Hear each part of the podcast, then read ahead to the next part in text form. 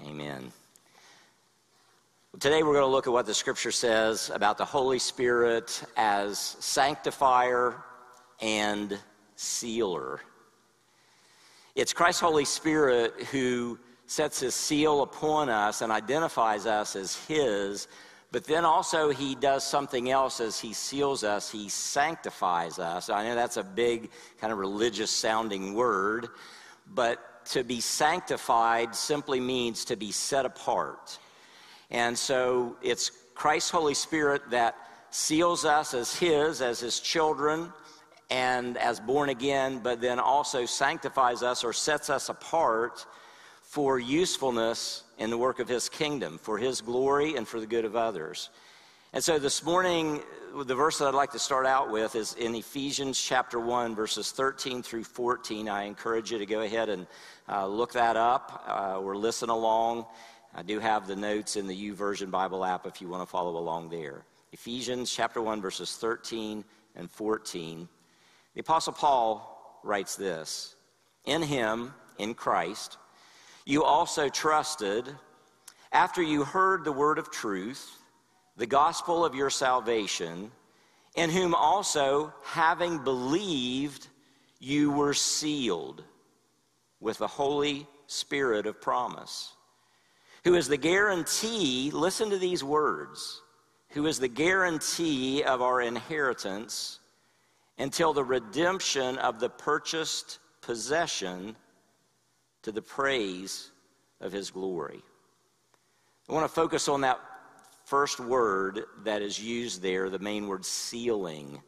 You were sealed with the Holy Spirit of promise. Literally in the Greek, when you look at that word in the original language that this scripture was written, it, it deals with ownership, it deals with uh, possession, it deals with a guarantee, and he even mentions that right after he talks about being sealed with the Holy Spirit. He says, Who is the guarantee, Holy Spirit is a guarantee of our inheritance, something we're going to receive as a result of being one of God's children and part of his family until the redemption of the purchased possession to the praise of his glory. So it deals with security.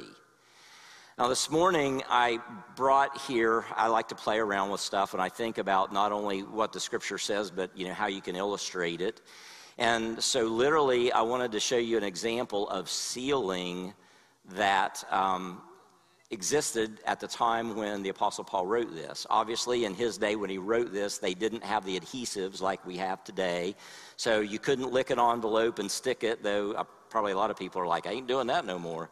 So pardon, pardon the improper English. But uh, anyway, uh, or they have, of course, the self stick envelope, so you can peel a little strip and fold it over, and it adheres and seals the envelope. You can put a stamp on it, and again, that identifies that envelope as it's being paid for. The, the delivery charge has been paid for. You address it to who you want it to go to. You say who it's coming from. We got all that.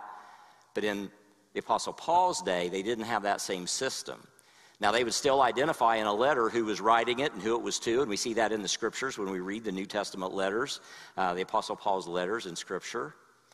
But what they would do when they wanted to seal a document, even if it was an official government document or whatever, they would take the, the, the scroll, they would roll it up, and then they would take wax and they would melt that wax and they would pour it on the edges of the document. So you can see here this morning, for those of you that are here, or maybe you can watch this live stream, I've taken a, a couple of pieces of paper that are, are actually documents, actually sermon notes, and I rolled them up and I melted some wax and I wanted to make sure it was sealed really good. So I not only poured it on the edges, but I poured it kind of down in between and mushed it together and held it there until the wax dried and, and it's sealed. Same way with this one. This is what the scripture is describing when it's talking about Holy Spirit sealing us for the day of redemption, sealing us in Christ. Holy Spirit is putting Christ's mark of ownership on us, guaranteeing who is doing the work, who has done the work, and also guaranteeing uh, the delivery of that work. So, again, in the day that this was written, let's say a government official wanted to send an official document to someone. They would write it on the scroll, roll it up, seal it with wax so that it could not be opened by an unauthorized person. Then they would even do this. They, uh, many government officials would have a signet ring. So I've got a, a ring here today that's not my wedding band, and it actually has uh, somewhat of an insignia on it. Now, the ones that they had would be unique and identify them personally as to who they were. And while that wax was soft on the document, they could take their signet ring, press it into the wax, and it would leave their mark of ownership on it. So there was no doubt who the document came from. It was official. And if anyone tampered with that seal, uh, they were in big trouble. So this morning I've got this sealed. I'm actually going to take a moment, and there I go. It was pretty, pretty easy. I just popped that seal open. But once it's open, see now I can't I can't try to stick that back together. And if I would try to use heat or a flame like a candle to melt the wax, I'd end up burning the document. So I don't want to do that. The point is this: this is the imagery that Christ impressed through his Spirit on the Apostle Paul to help us understand what it means to be sealed with the presence of the Holy Spirit in our life. It's official, it comes from him. We are identified as his kids, his children, his family. So we are sealed. And then, in, in effect, by that sealing, we are also set apart for the particular use that God has prepared uh, for us to do.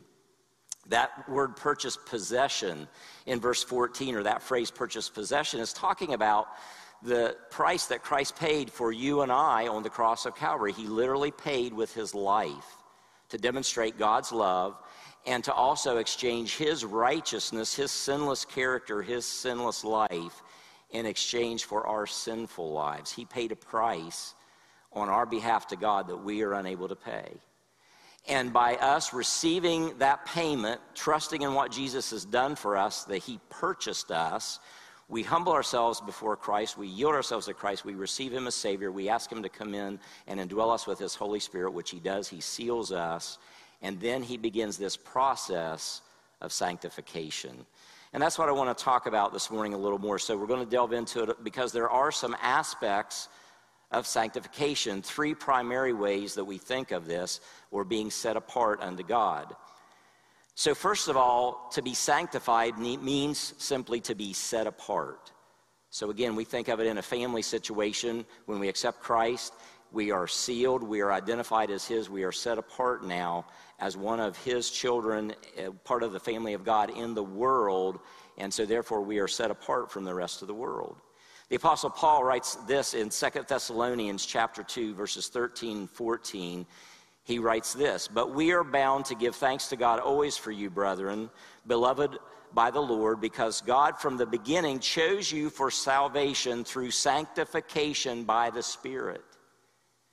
Whenever the apostle Paul is mentioning sanctification, he mentions it in relation to Holy Spirit. So, Holy Spirit is our sanctifier. He is the one who seals us and sets us apart and then begins to work in our lives. And we need to learn to cooperate with that and with Him. Beginning, uh, God from the beginning chose you for salvation through sanctification by the Spirit and belief in the truth, to which He called you by our gospel for the obtaining of the glory of our Lord Jesus Christ. So let's think about it again this sealing and identified as now one of Christ's, one of God's in Christ. Romans chapter 8, verse 16 says this The Spirit, God's Holy Spirit, Himself testifies with our spirit that we are God's children there is a real mystical spiritual dynamic that goes on that is so much more than just following rules and regulations. That's why you hear us talk about this so much. Being in a relationship with, with God is understanding who He is as much as we can to whatever level, and then responding to that by belief and faith. This is important. Demons believe in God.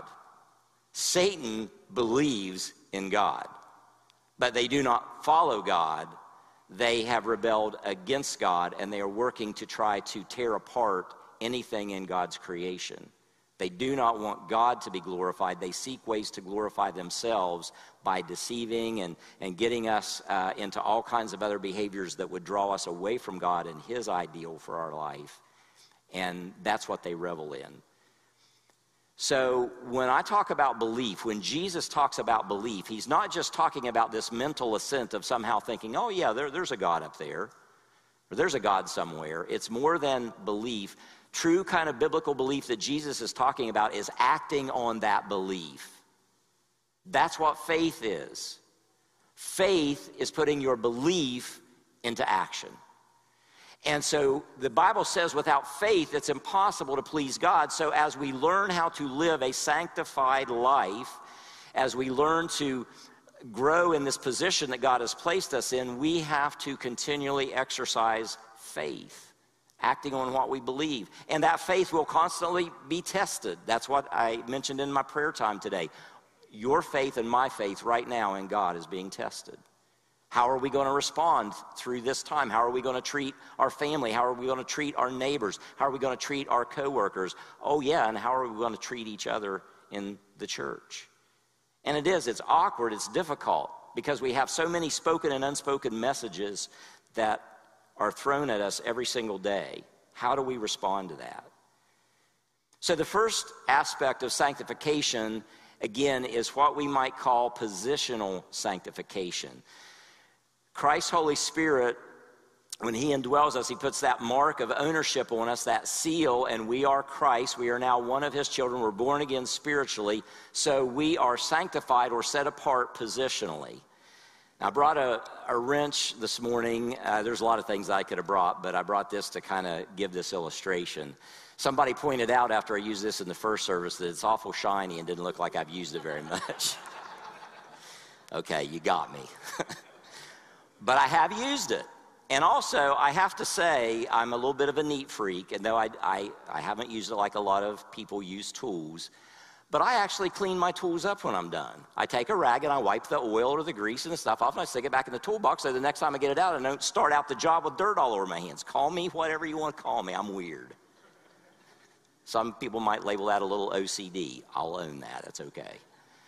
The point is this regardless of how much it's been used, when I purchased it, it became mine.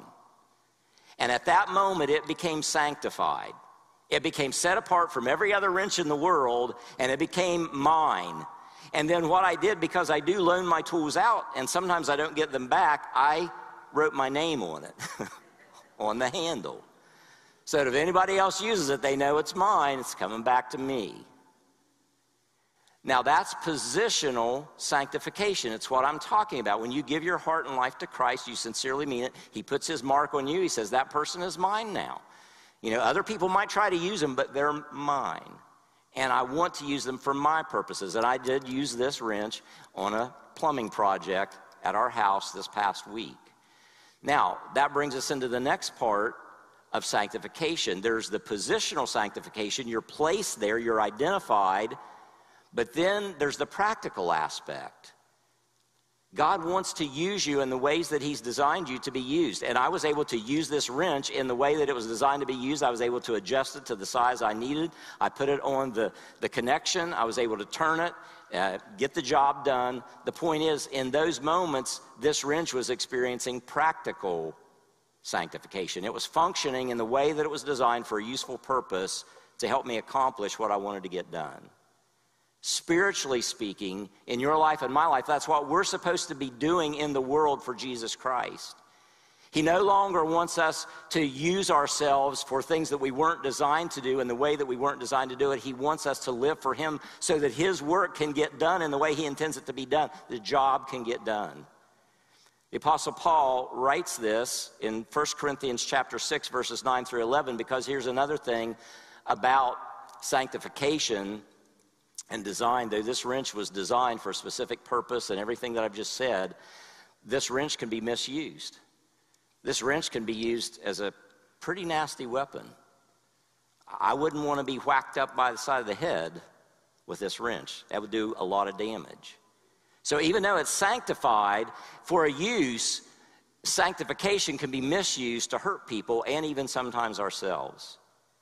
And this is what happens spiritually in our lives. And it's why the scriptures encourage us to use your sanctification in the way that God designed it. You're His, start acting like you're His. Start living like you're His. Stop living like every philosophy or current popular culture thing says that is, that is cool and, and you need to do this. Because the world will tell you one thing, but God says that's not the way I designed you. Don't misuse your sanctification.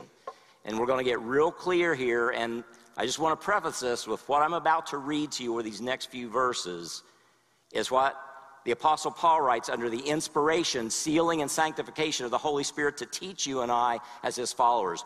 You make the choice whether you want to believe it or not. And I say that very firmly and strongly. You make the choice whether you believe it or not, but stop saying that you're going to read the Bible and it says this, and well, I know it says that, but really he didn't mean it, and here's what he means. You are misusing your sanctification. 1 Corinthians 6 9 through 11. Do you not know that the wicked will not inherit the kingdom of God? Do not be deceived. You know what that means? That means there's going to be a lot of voices out there in culture, and there always has been through history, that's going to try to deceive you. It's going to say, don't believe the Bible. It's a bunch of nonsense, and well, we just don't understand the Bible, and only half of it's true, and it just kind of contains the truth, but it's really not all truth. And they'll try to explain it away, and all that is, is a distraction and a deception. And the Bible is honest enough to, to warn us and say, don't be deceived. Do not be deceived. Neither the sexually immoral, nor idolaters, nor adulterers, nor male prostitutes, nor homosexual offenders, nor thieves, nor the greedy, nor drunkards. Man, I'm seeing like everything that is lifted up in our culture today that says it's cool and right, and that's how you ought to do it, and you got to roll with it. Everything I'm seeing that our culture lifts up and says, woohoo, let's do it, it is fun. The scripture says, don't be deceived. That's not a sanctified life in Christ Jesus. Greedy, nor drunkards, nor slanderers. Hmm, social media. You, you hear me all the time. Facebook is not evil. What you do on Facebook can be. Social media is not evil. What you do with social media can be. It can be used for good or it can be used for slander. And we see it constantly in our culture. So here's my caution under the Holy Spirit to encourage you to be sanctified and live a, a, sanctified life on your social media platforms. Watch what you say. And when you say it, you better be able to back it up with truth and not just repeat what somebody else said that ends up being totally untrue because it fits your narrative. Slanders nor swindlers will inherit the kingdom of God. Okay, amen. I'm done. Makes you feel real good, right? But now here's the good news this is the encouragement. Listen to what the Apostle Paul writes under the inspiration of the Holy Spirit. And that is what some of you were. But you were washed, you were sanctified. You were set apart unto God. You were sealed with His Holy Spirit. He's made you one of His kids. He wants you to learn to live like one of His kids. Jesus Christ was the Son of God, incarnate in the flesh. If you want to see what it looks like to live like a child of God, look at Jesus. That's why we say we need to be more like Jesus. We need to follow his character. We need to have his spirit working in us, to, to have his compassion, his love, and oh, yes, his justice, and oh, yes, his mercy, and oh, yes, his discipline. Jesus disciplined, God disciplines. That's part of sanctification. That is what some of you were, but you were washed, you were sanctified, you were justified in the name of our Lord Jesus Christ and the Spirit of our God. Again, that word sanctified, it's translated from the Greek into the English, means to be purified from within. It means to be different. It means to be set apart, consecrated, dedicated unto God. So that's the practical application. We're learning now how to live that out. And I'm being totally upfront with you. I've always said this. I don't try to hide it. As your pastor, I know I've been positionally sanctified, set apart unto God to, to first of all, just be his kid, to learn how to follow him. I'm practicing that out, practical sanctification, trying to learn to live by a spirit, use the gifts he's given me of teaching and pastoring and all those things. But I don't do it perfectly. I have sinned. I have violated God's laws, and there are times that I haven't cooperated with His Spirit. I've been weak, or I've been selfish, or I've been greedy, or I've been whatever, but my heart doesn't long to stay there. When that happens, his spirit is there saying, Mark, that's not what I created you for. I want you to, to follow me. And so then I repent and I ask God to forgive me and I ask God to help me. And then I pick up my foot and I lay it down and then I pick up my other foot and I lay it down and I keep going and I walk through this life. I'm learning to practice sanctification. Can I get an amen? I'm describing this for me. I can't speak for you. But what I can say is, I'm trying to model out for you in a, I'm an imperfect person, but I'm as best I can under the leadership of the Holy Spirit trying to live out this sanctified life. And that's what the scripture calls us to do. So the Apostle Paul goes on in 1 Thessalonians chapter 4, verses 1 through 5, and he says this Finally, then, brethren, we urge you and exhort you in the Lord Jesus that you should abound more and more, just as you receive from us how you ought to walk and to please God. Again, pleasing God is learning to live by faith. So when we do stumble and fall, when we sin, and instead of just making excuses, we own up to it, we ask God for forgiveness, and we ask God to help us, and then we try to continue to move on so that we can overcome that. For you know what commandments we gave you through the Lord Jesus. Verse 3 of 1 Thessalonians 4 For this is the will of God, your sanctification. Can you get around that? He tells us very plainly it is God's will for your life to be sanctified, and that means not only positionally, but to learn to live a sanctified life unto God. Now he gets into detail, he gets to preaching that you should abstain from sexual immorality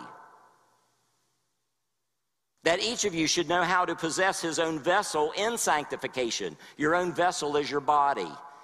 God says, learn to use your body for the way I designed it and what I want you to use it for, not the way the world tells you to do it, and not just what feels good for a moment of pleasure or a lifetime of pleasure. There's something more important than pleasure. Serving God, I will tell you, is pleasurable. It's very difficult, it's tough, but it gives a pleasure and a joy that the world cannot give. I've been involved in sins that are very pleasurable for a moment, and it makes me feel good or it makes me forget my problems. But then the weight of the consequences of it come later, and it ain't worth it. Following Jesus is worth it. Each of you should know how to possess his own vessel in sanctification and honor, not in passion of lust like the Gentiles who do not know God.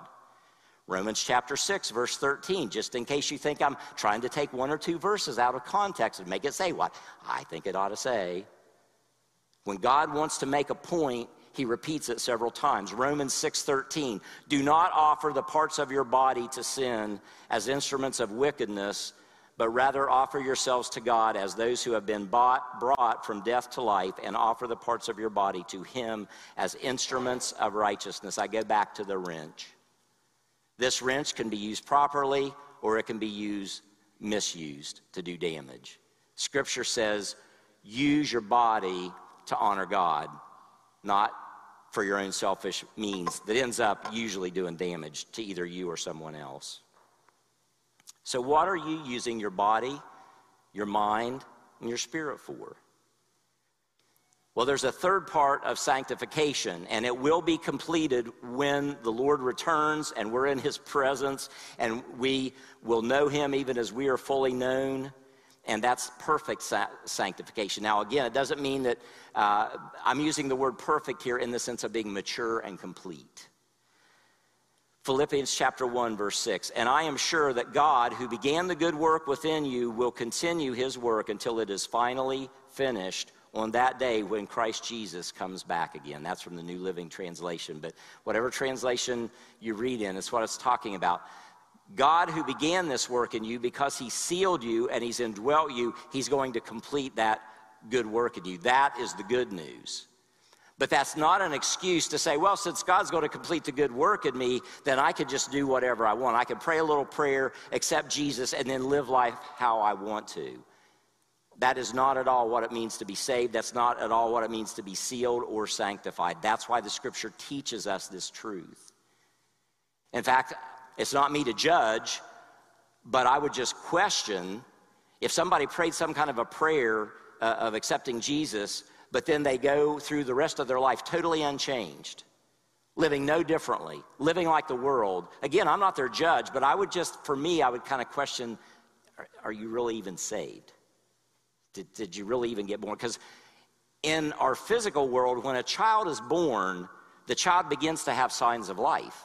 They don't live perfectly. They got to learn to walk. They got to learn to feed themselves. But at least there's signs of life in a child that's born alive physically. And spiritually, it's the same way. If you truly are born again spiritually, there should be some signs of life there. It doesn't mean you're going to do it perfectly. There's a lot of things you got to learn, but it's the Spirit that has put life within you. 2 Corinthians chapter 1 verses 20 through 22 for no matter how many promises God has made they are yes in Christ. And so through him the amen is spoken by us to the glory of God. Amen, that word amen just simply means so be it. So whenever you pray a prayer and you end it by saying amen or amen, that you're saying to God in your prayer, Lord, so be it. You know, I've asked you these things and I want to trust you and just please, you know, help it to happen, so be it. Or if somebody's preaching a sermon or teaching and you agree with it and you say amen, you're saying, hey, so be it. Yes, that's right on, so be it.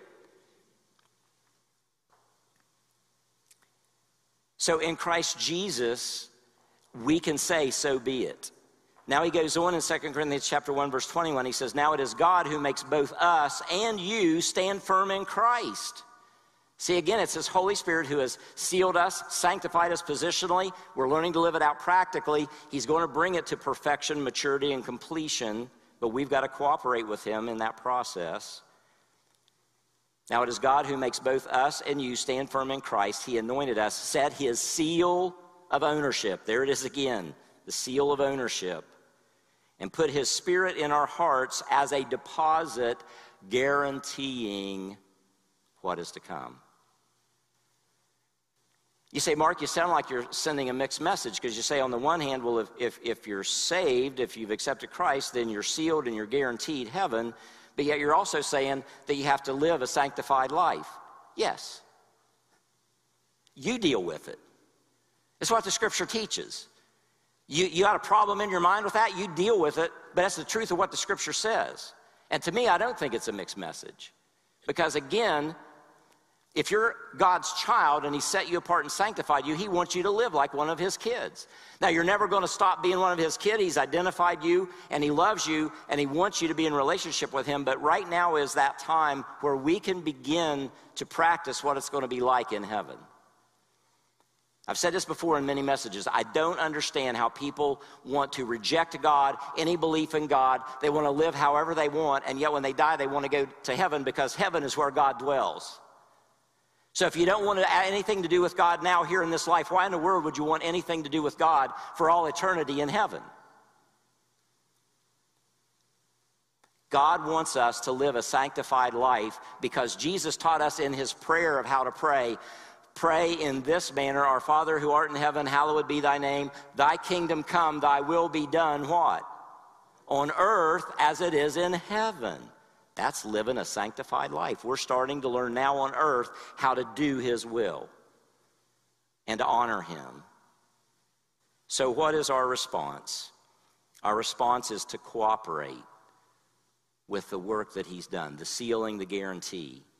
If you're a parent, you understand this. If you're a parent and you've got kids or a kid, when they are doing what you know is good for them and, and they're listening and, and you're not being abusive now, so again, you're being a good parent trying to lead and guide them and help them.